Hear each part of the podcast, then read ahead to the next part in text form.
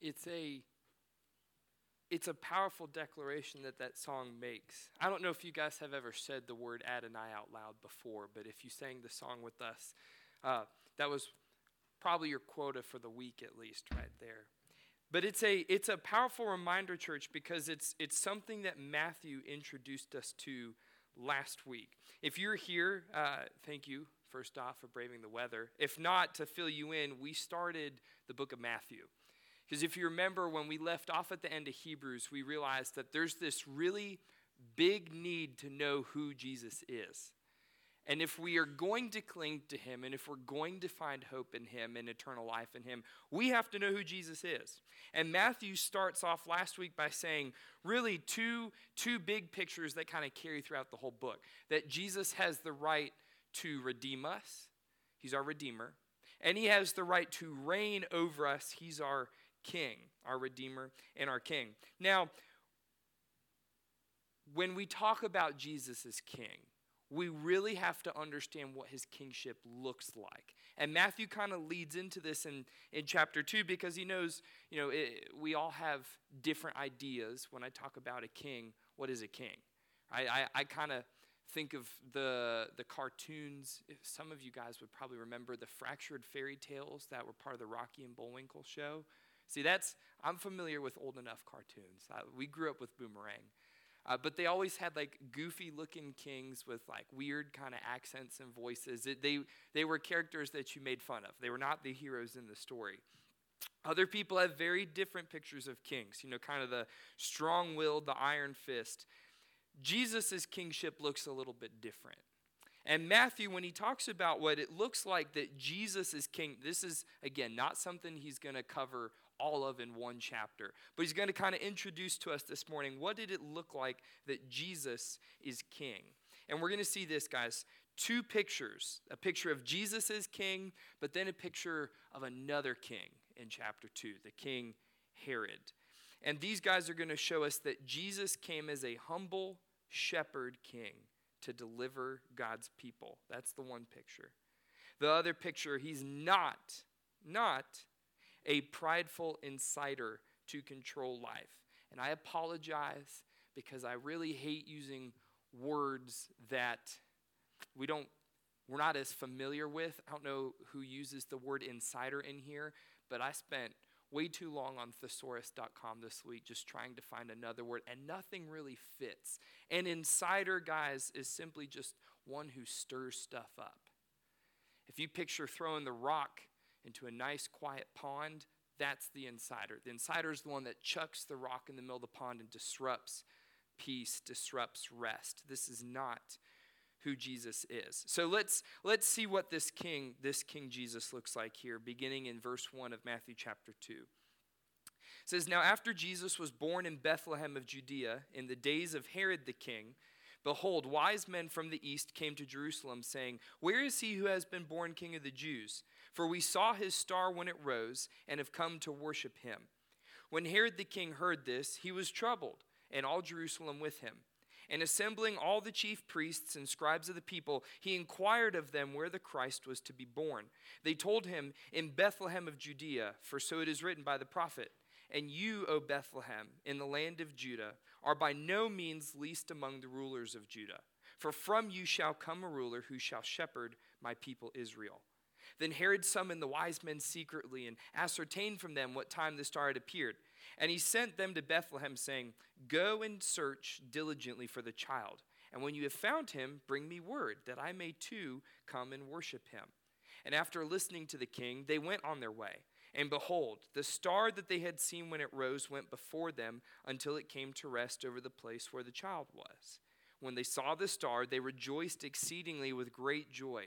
And going into the house, they saw the child with Mary, his mother, and they fell down and worshiped him. Then, opening their treasures, they offered him gifts gold and frankincense and myrrh. And being warned in a dream not to return to Herod, they departed to their own country by another way. Now, when they departed, behold, an angel of the Lord appeared to Joseph in a dream and said, Rise, take the child and his mother, and flee to Egypt, and remain there until I tell you, for Herod is about to search for the child to destroy him. And he rose and took the child and his mother by night and departed to Egypt and remained there until the death of Herod. This was to fulfill what the Lord had spoken by the prophet Out of Egypt I called my son. Then Herod, when he saw that he'd been tricked by the wise men, became furious, and he sent and he killed all the male children in Bethlehem and in all that region who were two years old or under, according to the time he had ascertained from the wise men. Then was fulfilled what was spoken by the prophet Jeremiah, saying, A voice was heard in Ramah, weeping and loud lamentation, Rachel weeping for her children. She refused to be comforted because they are no more. But when Herod died, behold, an angel of the Lord appeared in a dream to Joseph in Egypt, saying, Now rise, take the child and his mother, and go to the land of Israel, for those who sought the child's life are dead. And he rose and he took the child and his mother and went to the land of Israel. But when he heard that Archelaus was reigning over Judea in place of his father Herod, he was afraid to go there.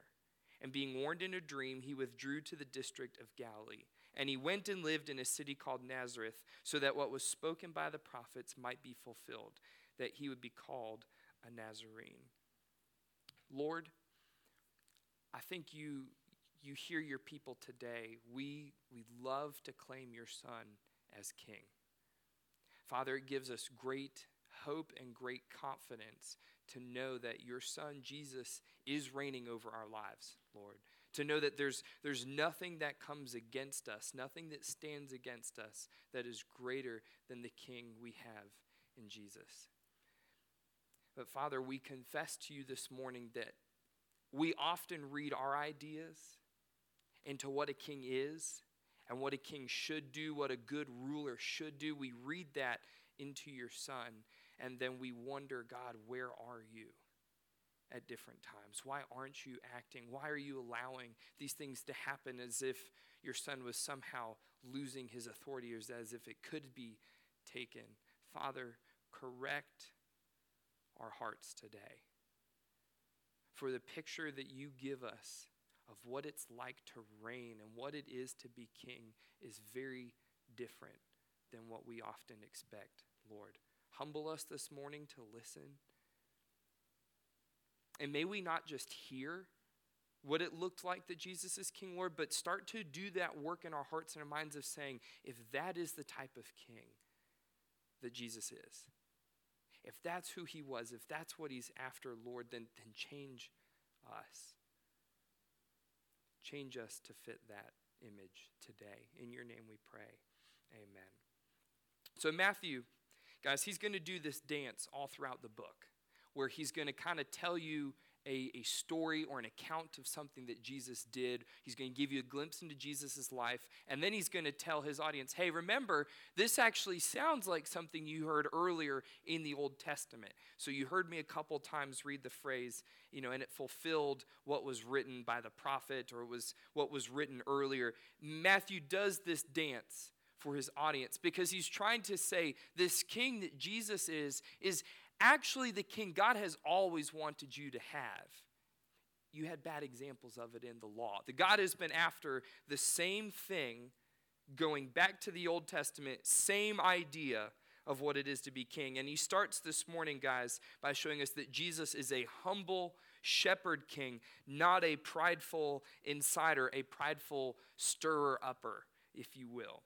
In the first 12 verses, we see a story that we're probably more familiar with, right? The wise men and their visit to Jesus. And we focus on typically in that story the gifts and how they're going to seek Jesus and they're offering up these gifts of worship and sacrifice, which is really important. Okay, I'm not not minimizing that. But we're told in verses 5 and 6 kind of the first picture of what it looks like that Jesus was king. The wise men and all these scribes and priests of the people, these are people quoting the Old Testament, knowing the Jewish law, they tell Herod, this is what the king, the Messiah, looks like. In verse 5 and 6, it says, For from you, O Bethlehem, shall come a ruler, okay, we're talking about a king, who will shepherd my people Israel. So, the very first thing we're told about King Jesus is that he's a shepherd of God's people. You think, really, what a shepherd did in the ancient world, guys? Two things guided into peace and guided into rest. That the shepherd was supposed to protect the flock, right? Warning them off from wolves, really just making sure the flock was peaceful, but also making sure the flock was at rest, right? That wherever they were, they had enough room to graze, room to roam, room to do whatever the sheep needed to do that God had made them to do. Shepherds provided peace and rest. And that's exactly what we see all the way back at the beginning, right? When God creates, and on the seventh day, he blesses, right? Blessings in the Old Testament is it's a picture of being at rest and a picture of being at peace. God saying, okay, we're good. We don't need anything more here. This, this is perfect. So God shows his people from the very beginning I have always been about leading my creation to peace and to rest. And here Matthew says that, that is the direction that King Jesus leads, leads into peace and rest, a shepherd. We're also told, though, that Jesus was going to be coming from Bethlehem. Now, I was trying to think of a good example of that this morning, but it, it, you can't really do that without insulting someone's hometown. So I'll catch all of us this morning. It'd be like if you're trying to think of where a great, uh, the next great, you know, leader is going to come from, and you think of maybe, uh, you know, big cultural centers, you would say, well, there's a lot of people there that probably are trained in leadership, probably know a lot about culture. Or then you say, well, and then there's there's a smaller town over here in the middle of nowhere. And you think, well, where, you know, our minds instinctively say, well, the, the bigger area probably has a better shot at doing it. And that's, uh, that, that's not a insult. That's to say there's, it's amazing what God can do, right? God chooses someone from Bethlehem one of the smaller, less influential towns, and says, Out of you, Bethlehem, I'm going to raise up my king. He's a shepherd, but he comes from some pretty humble roots.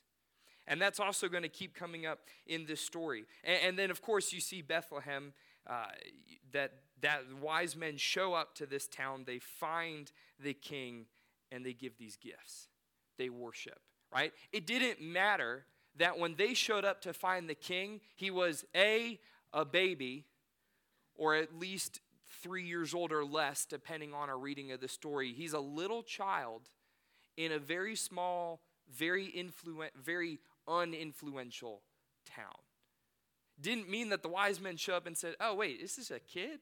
We're not going to give these gifts." The wise men see this humble shepherd king and they say, "Wow."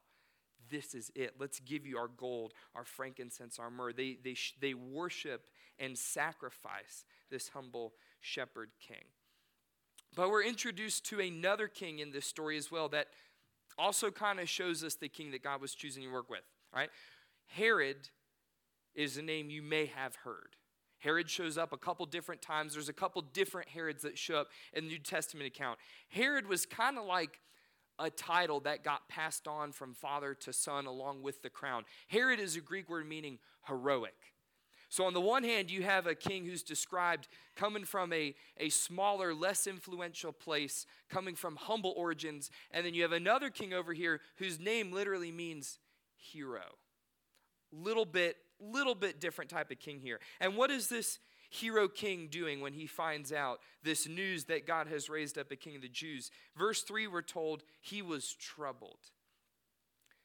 Troubled comes from a Greek word that gives us the picture of what I said earlier throwing a rock into the middle of a very calm, very clear pool. Troubled is the picture of someone who, when something threatens what they believe or threatens what they're trying to do, they get agitated and they get tense. They start, in our, on our day today, they would start emailing all their friends saying, Look, look at what's going on over here. How, how dare this come up? What is this? We need to do something. Because Herod, not only is he troubled, we're told in verse 3, he gets all Jerusalem with him. That this guy gets so agitated and so nervous about what's going on, he stirs up an entire city around him, and not in a godly way. Right? Sometimes we think about, hey, if we're the one that throws the stone into the pool, right, we can get good things going. That's not what Herod does. Herod stirs up everyone around him. It's he is not leading into peace and rest. He's not leading from humility. Herod's going, wait a second. Last time I checked, I was the king. Last time I checked, I, I think all the rules and everything around here reflected me. Something else is coming up. Oh no, oh no. This, this is the attitude we're seeing in Herod. Guys, two different kings introduced to us in our story.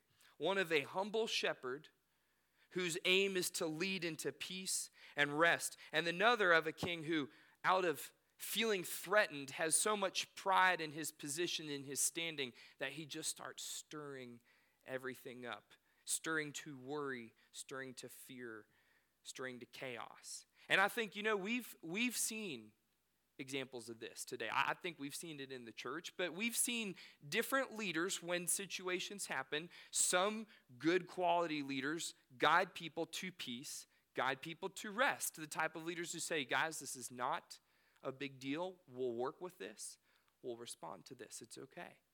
Humble shepherd leading to peace and rest. And then we've also seen pictures of leaders who, when something comes up, they say, oh man, oh man, we got to rally the troops man, we, we got to rally the masses. We got, we got to do something. It's, it's a picture of just, again, disrupting that pool. And I'm, I'm sure you guys have even seen, you know, whether it was like a teacher in school that did that, maybe it was a boss at work. Some of you guys have probably had bosses who are like this of, oh no, man, something has come up at work. We gotta, we gotta stop what we're doing and take care of this. It's that's a tough working environment, isn't it? If, if your boss or your teacher, or I, I think about our kids at home as a parent, if there's someone over you that's always throwing a rock into the pool, it's hard to get stuff done. It's, it's hard to grow. It's really, it's hard to flourish. I mean, for our kids, I've seen that if I respond out of worry or anger or chaos in the middle of a moment and I chuck the, the rock into the middle of their their calm pool for the afternoon, you know, eventually I'll calm down, right? Like if you throw a rock into the middle of the pond, after that big splash, it, it gets calm pretty quick. But those ripples go far out. And the kids can be on edge the whole rest of the day. It can be the next day. And they're still kind of tense, even though I've, I'm over it and I have been over it. Two different pictures of kings here in Matthew 2. One, leads to peace and to rest. The other stirs to chaos. And in this picture of these two different kings, Matthew takes great care to say not only are there two different types of kings, they also have two different goals, right? Why is Jesus trying to humbly shepherd people to peace and rest? Why is Herod looking to stir up to cause fear and worry and chaos. The rest of Matthew 2 shows us kind of what are they after. And really the big idea is that Jesus is leading people to deliverance. Right? The humble shepherd king when he comes, he brings people to be right with God. He's the one that's able to pull people out of the anger, out of the chaos, out of the worry because he's bringing them to peace and rest. Herod's the type of king who does something a little bit different. If you look at verses 13 through 15, in response to Herod literally hunting down Jesus, okay? He says back at the beginning, Oh, yeah, wise men, come tell me where you find this king. I want to go worship him too. He has no intent, no intent of worshiping Jesus. He wants to put, put Christ to death. So God tells Joseph to move the family to Egypt. And Matthew notes this fulfills Hosea 11 1, a prophecy that says, Out of Egypt I called my son. And I kept thinking, there's, there's a lot of cool parallels that start springing up in the second part of this chapter. Stuff that we have actually seen and studied before. You guys remember when we were reading through Exodus?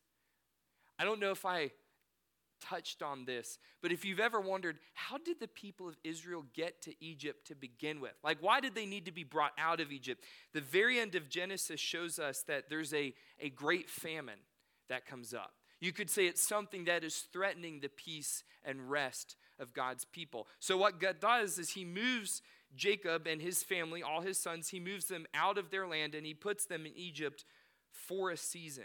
And God is now kind of doing the same thing again with Jesus. Matthew records these details, guys, and he says, Remember, you know, this audience that knows the Jewish text, remember, guys, God delivered his people.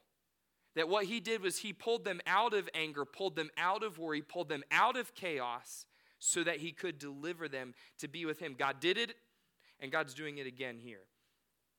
And Herod responds in verses 16 through 18 by now, Herod is showing all his cards, right? His response by being tricked by the wise men, by not knowing where this baby king is or this young child king, he sent and killed all the male children in Bethlehem and in all that region who were two years old or younger. Matthew notes this fulfills a prophecy from Jeremiah, but you guys, we went through Exodus, right? We've seen this before.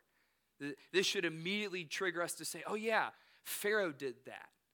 When, when Pharaoh saw that Israel was, was getting too big, Pharaoh was trying to control, take power, and so he started to put the babies to death.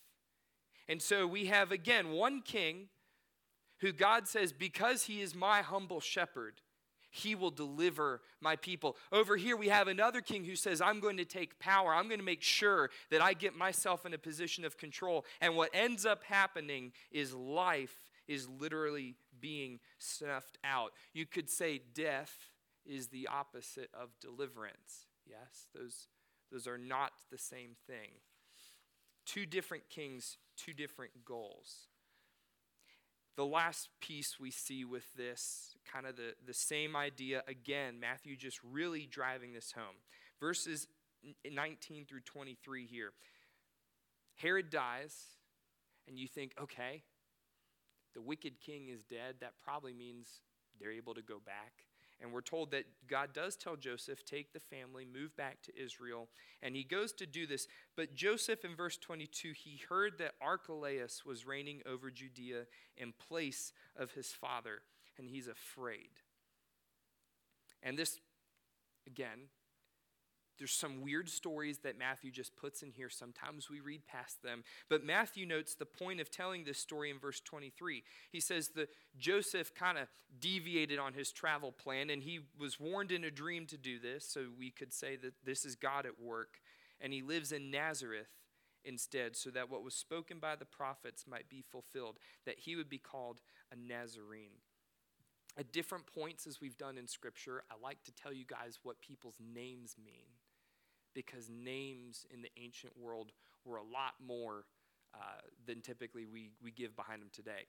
The name Archelaus means prince of the people. So at this point, Matthew, in giving us Herod's son, tells us, look, Herod might be dead, but just like, just like when you throw the rock into the pond and those ripples keep going out, Archelaus is a prince of the people. He reflects what is going on in the city of Jerusalem.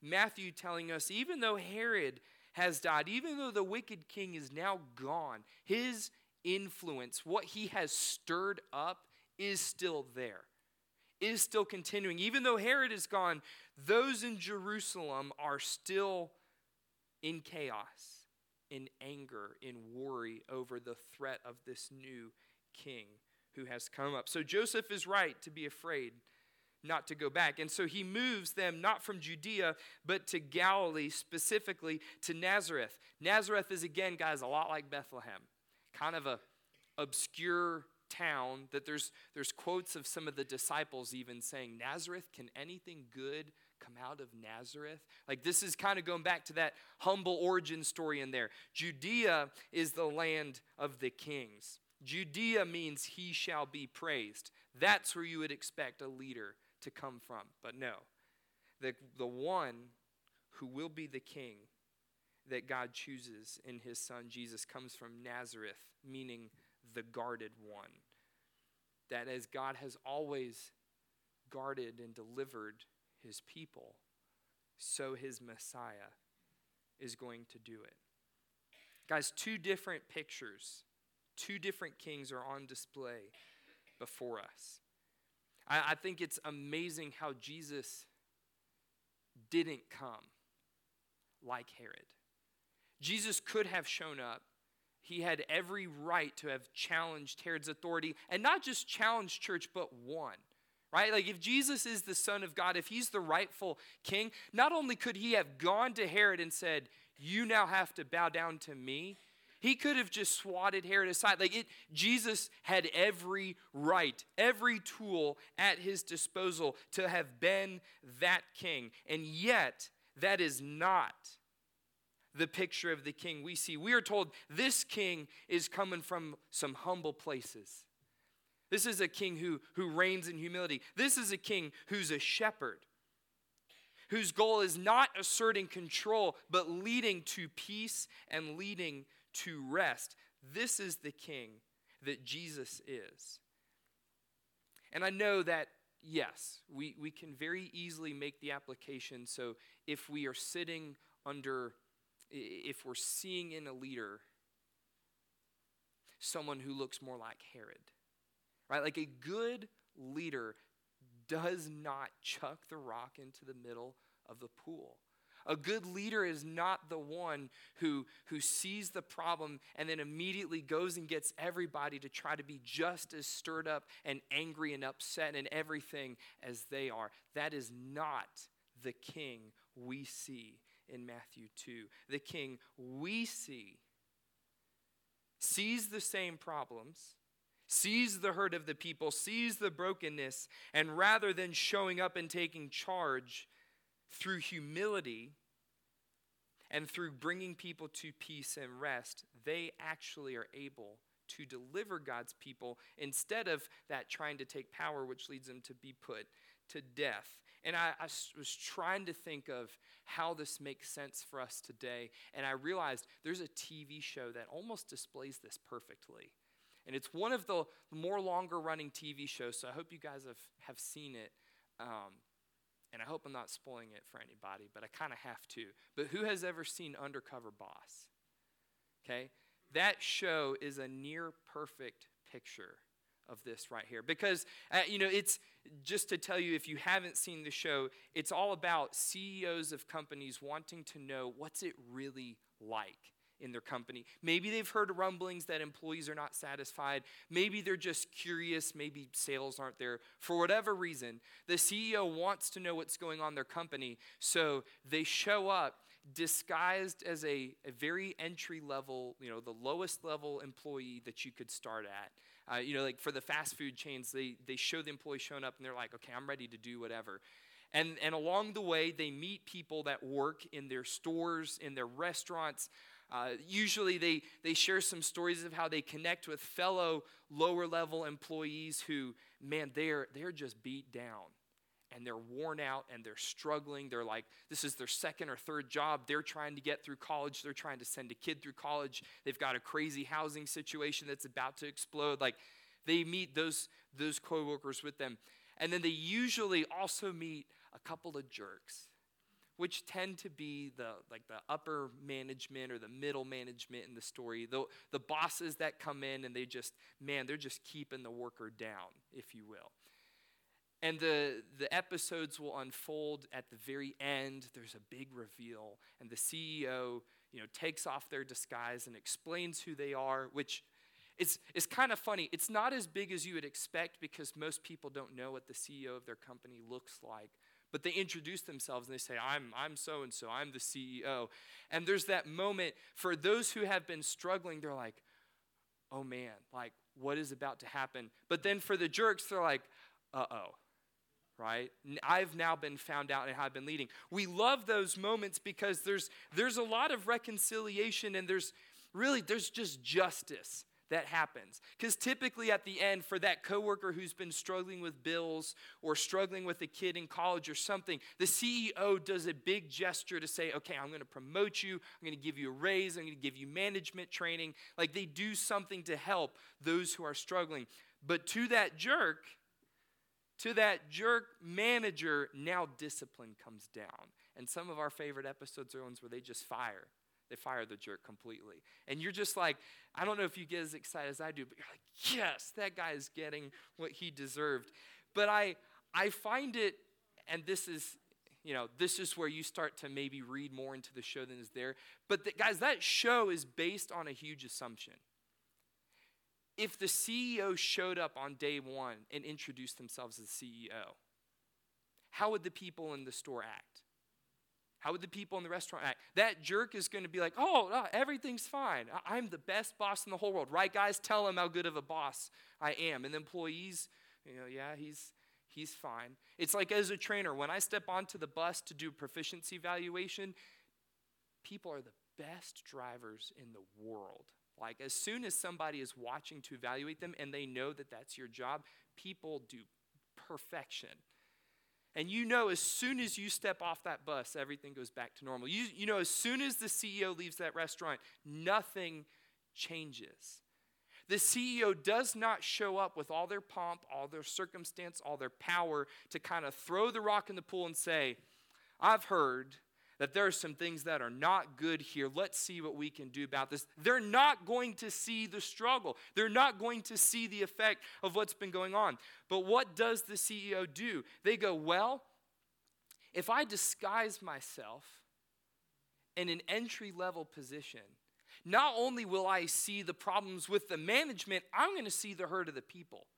I'm going to see the suffering that goes on. And when I see the real picture of what's going on, now I can do something about this. Guys, the parallels to Jesus should just be screaming to us today that God did not send a king like Herod, did not say, Is, is somebody doing something down there to threaten my rule? Did not show up and say, Hey, I'm God. Have you guys forgotten what my image looks like? Have you forgotten what my law is? Let's let me fix this. Let's put all of this back to the way I designed it. That's not how God shows up.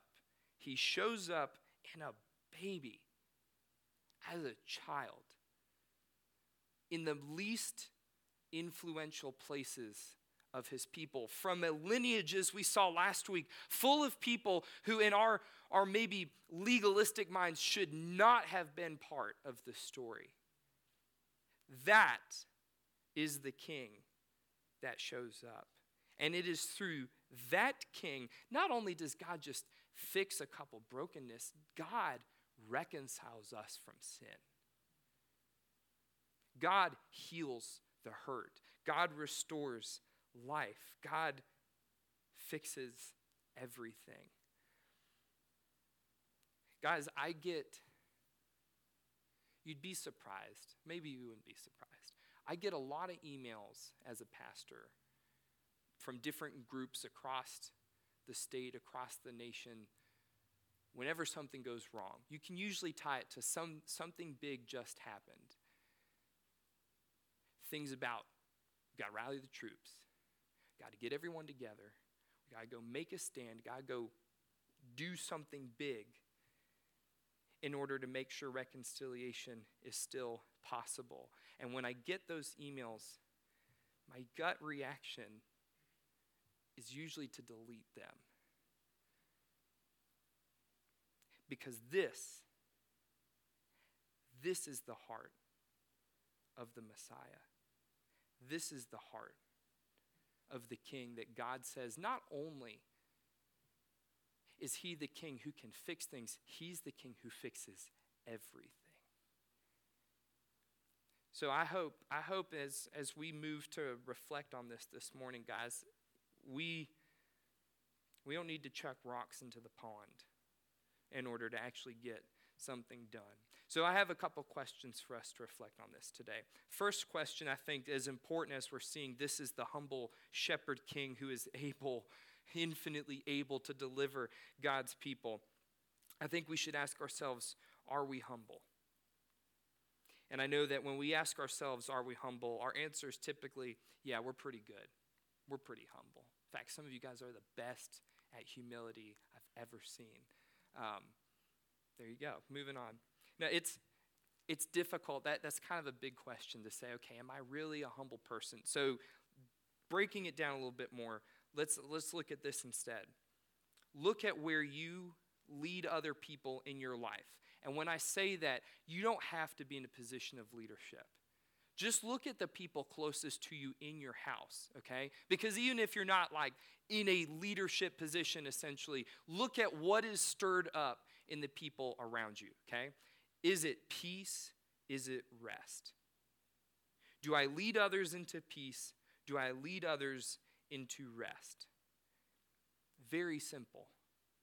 And I've had to come to this realization that if I'm looking around me and I don't feel peace and rest from the people around me at home, like if I just see Abigail really worried about something or the kids just on edge, I have to stop and say, hmm, if everyone around me is in a season of chaos or in a moment where they're on edge, maybe I'm not leading into peace and I'm not leading into rest. Which then, rather than pointing at them, to saying, What's going on? Why can't you guys calm down? It makes me go, Ooh, there's some pride somewhere in me that's bubbling up here. Because if I was leading in the image of a humble shepherd king, I would be leading others into peace and rest. And I love how Matthew, in these stories, guys, he shows this is not just like a it's not like a theological experiment, right? That if we were humble, people would have peace and rest. Matthew says this is literally what King Jesus did. This is like we are 100% capable of doing this. So look at how we lead others. Do we lead them into peace? Do we lead them into rest? And then turn those questions inward. Do I lead myself into peace? Do I lead myself into rest? Do we have a hard time letting go of things so that we just keep stirring up in ourselves, like, man, I got to do something? For me, that's one of the biggest challenges in leadership. Is there's, there's a feeling like we got to do something. If we're not doing something, we're not making progress. I can't even tell you what progress looks like. It's just if we're not doing something, we're not moving forward. And guys, that's not me leading myself into a place of rest. And then I look at you all and I say, ooh, then I'm not leading them into peace or rest either. Then I would not be leading as a humble shepherd king. Do I lead myself? Do I lead others into peace and rest? And guys, I think the last very simple question tied to this is where you're at today, do you feel peace and rest? For a second, don't worry so much about what you're leading other people to do, though that very much plays in. Do you feel peace? Do you feel rest? Because again, I know sometimes as a pastor, when we talk about some of these more like theological things, rest, peace, you know, we go like, Jordan, that's just not possible on a day to day life. Church, it is. Matthew says, look, this is the king. Our king, Jesus, who we saw last week, who has the right to redeem us, who has the right to reign over us, he brings peace and he brings rest. If we do not have them, church, then we are struggling to let Jesus have his place in some part of our lives. And so, if there is a part of your life that you do not feel peace or you do not feel rest in, it is a very real possibility that Jesus does not have his place there. And, church, that is not something that, that I can fix for you. That's not something that someone else can fix for you. Jesus the humble shepherd king who delivers us out of anger, delivers us out of fear, delivers us out of chaos. Church, he brings us peace and rest. And so maybe today we just have to start with saying, God, I need peace. I need rest. And I know whether this is the first time we're asking him this or whether we have called on his name a thousand times asking for this, hear the encouragement that Matthew is trying to show a church that's really struggling. People who just watched Jesus put to death, heard him come back, and then now he's gone.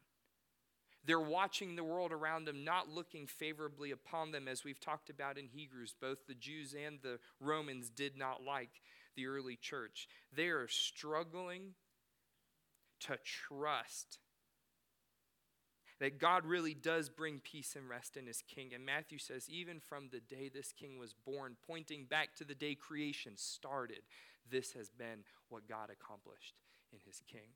So, church, today, as we look to find our peace, as we look to find our rest in Jesus, knowing that it is at hand, let's pray. We say, God of all sovereignty, thy greatness is unsearchable, thy name is most excellent, thy glory above the heavens. 10,000 minister to thee, 10,000 times 10,000 stand before thee. In thy awful presence, Lord, we are less than nothing. We do not approach thee because we deserve thy notice, for we are sinners, Lord. Our necessities compel us, but thy promises encourage us. Our broken hearts inside us, Lord, they stir us up into anxiety, into fear, into worry. But thy mediator, thy Son, Jesus Christ, draws us. And thy acceptance of others, Lord, moves us. Look thou upon us and be merciful unto us. Convince us of the penalty and pollution of sin. Give us faith to believe and by faith to have life, Lord, in Jesus. May we enter into his suffering. Let us see thy hand in the instruments of our grief, rejoicing that they are from thy overruling providence. Let not our weeping hinder sowing, nor our sorrow duty. While living in a world of change, let us seek the abiding city. Be with us to our journey's end, that we may glorify thee in death as in life. Lord, we bless thee for preservation, for supplies, for mercies. And to thee, keeper of souls, we commit all we are and all we have. Father, may no evil befall us, no sickness come nigh us, no horror disturb us. May our conscience be clean, our hearts pure, our sleep sweet. And with the innumerable company who never slumber, we join in ascribing blessing, honor, glory, and power to the Lamb upon the throne forever and ever, Lord. Amen.